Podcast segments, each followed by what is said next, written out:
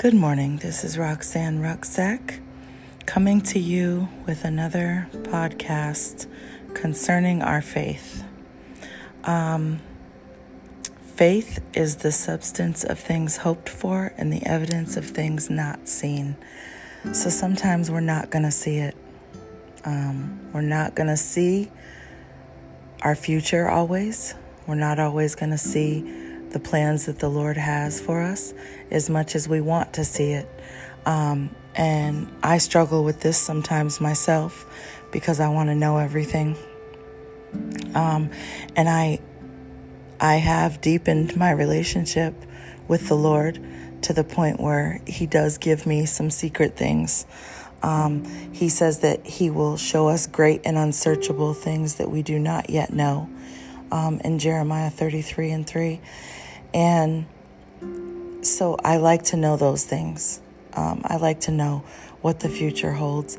And the Proverbs 31 woman laughs at her future because she knows, she has full confidence that the Lord is going to be in her future and He's going to direct her paths.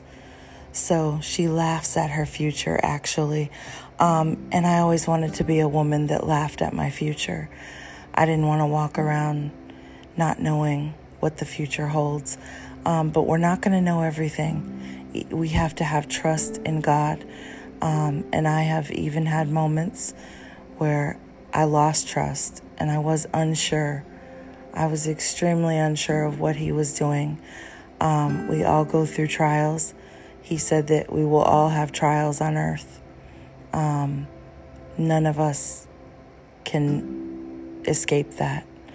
Um, so, through those trials, that's where He shows Himself strong.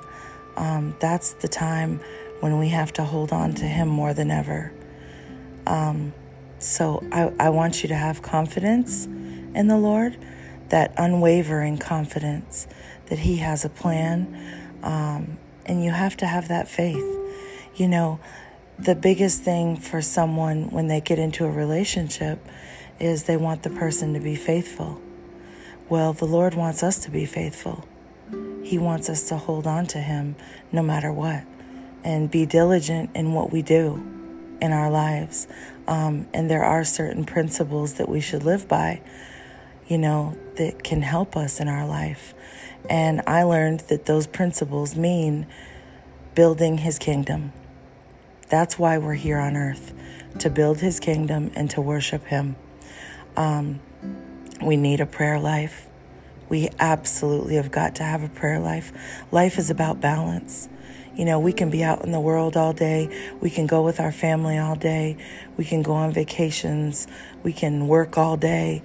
We could put our, our whole life into success. But do we have balance? Do we come home every single day and have a prayer life? You know, He lets us have all these hours with everyone else, but can we have one hour with Him? And we've got to think about that, and we have to renew our mind to the mind of Christ. We have to renew our mind to the ways of God. Those things will work. Those principles, if we apply them, will work like nothing else in our lives. They will bear so much fruit for our children's children's children. And that's scripture, Deuteronomy 28. Um, but I really want to tell you to be faithful. We have got to be faithful um, and diligent in that prayer life, in giving to others and sacrificing to others. If we're so caught up in our own life, we never have time to help anyone else. And I thank God for that, for making my life stable to where I could actually help others. Um, and it changed my entire life. It rerouted everything in my life back to the kingdom. And that's where our mindset needs to be on saving others and helping others um, and blessing others' lives. You know, you can volunteer, you can and I don't just mean your family, I mean other people that you do not know, strangers. He said that you would entertain angels unaware. You know, by entertaining strangers, you're entertaining angels unaware. Um, so we've got to help other people that we do not know. We have to reach out and build his kingdom. And we can do it at work. We can do it, you know, when we go into a store, how we treat people. We can be kind to people that are angry and mean and hateful. We've got to do that. And that's not always easy, but it's possible. When you live this life, it is possible. You know, I want you to really try to tap into the Holy Spirit. There's nothing like God's Spirit. He left us with His Spirit. He left His Spirit in us. He said, I'm leaving with you a comforter. The Holy Spirit is our comforter.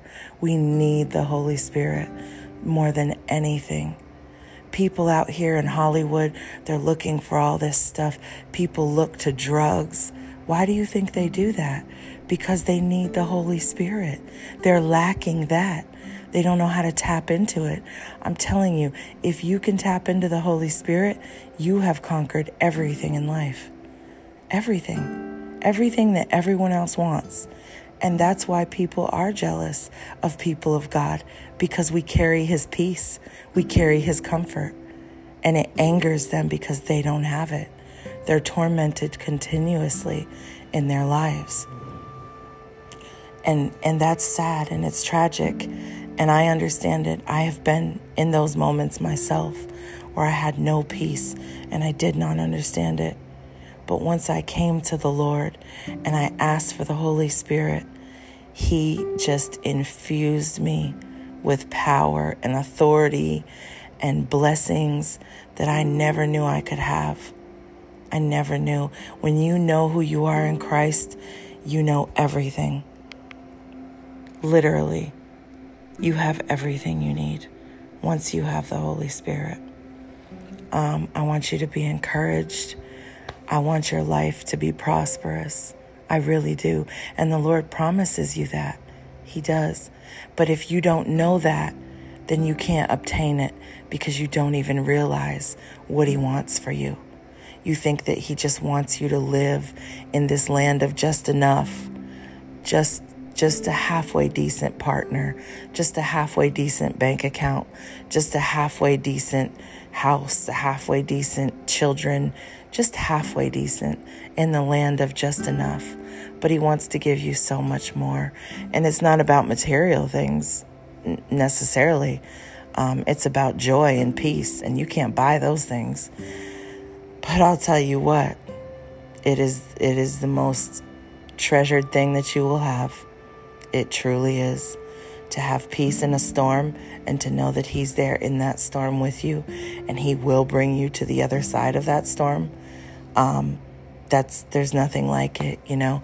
I remember this doctor, he spent $300,000. He was a doctor and he spent $300,000 when he got sick because no one could help him. None of his colleagues, no one could help him. He was so ill with cancer. Um, he was he was going to die. And so his wife brought him to us and we prayed for him. Um, it was new year's eve 2010 and she brought him to us and she said i don't know what to do. Um, he's dying and they told him that there's there's no cure for this cancer. They've done everything they can do. He's been through every treatment. We've exhausted all of our money. And it reminded me of the woman with the issue of blood for 12 years. She exhausted all of her resources on being healed and she couldn't stop bleeding. But she touched the hem of his garment. She pushed through the crowd. She pushed through all those obstacles just to get to him. If I could just get to him. And and I remember I prayed one day and I prayed so hard that I had actually crawled across the floor and I didn't realize it, but I was totally in the front of the house and I just kept crying out to God. And somehow I was moving and you know I, I i was moving myself but i didn't realize it because i was in such deep travailing prayer and i cried out to god um, and i just kept crying and saying god please Please save him. Please help him. Please heal this man. Heal this man. Um, and my husband prayed over him and he was healed. And he went back to John Hopkins um, and they said, We want to do a study on you. Can we do a study? Because there's no evidence of any cancer. It's miraculous healing. God wants to heal you. He wants to heal his people, and it's real. It's not just far off.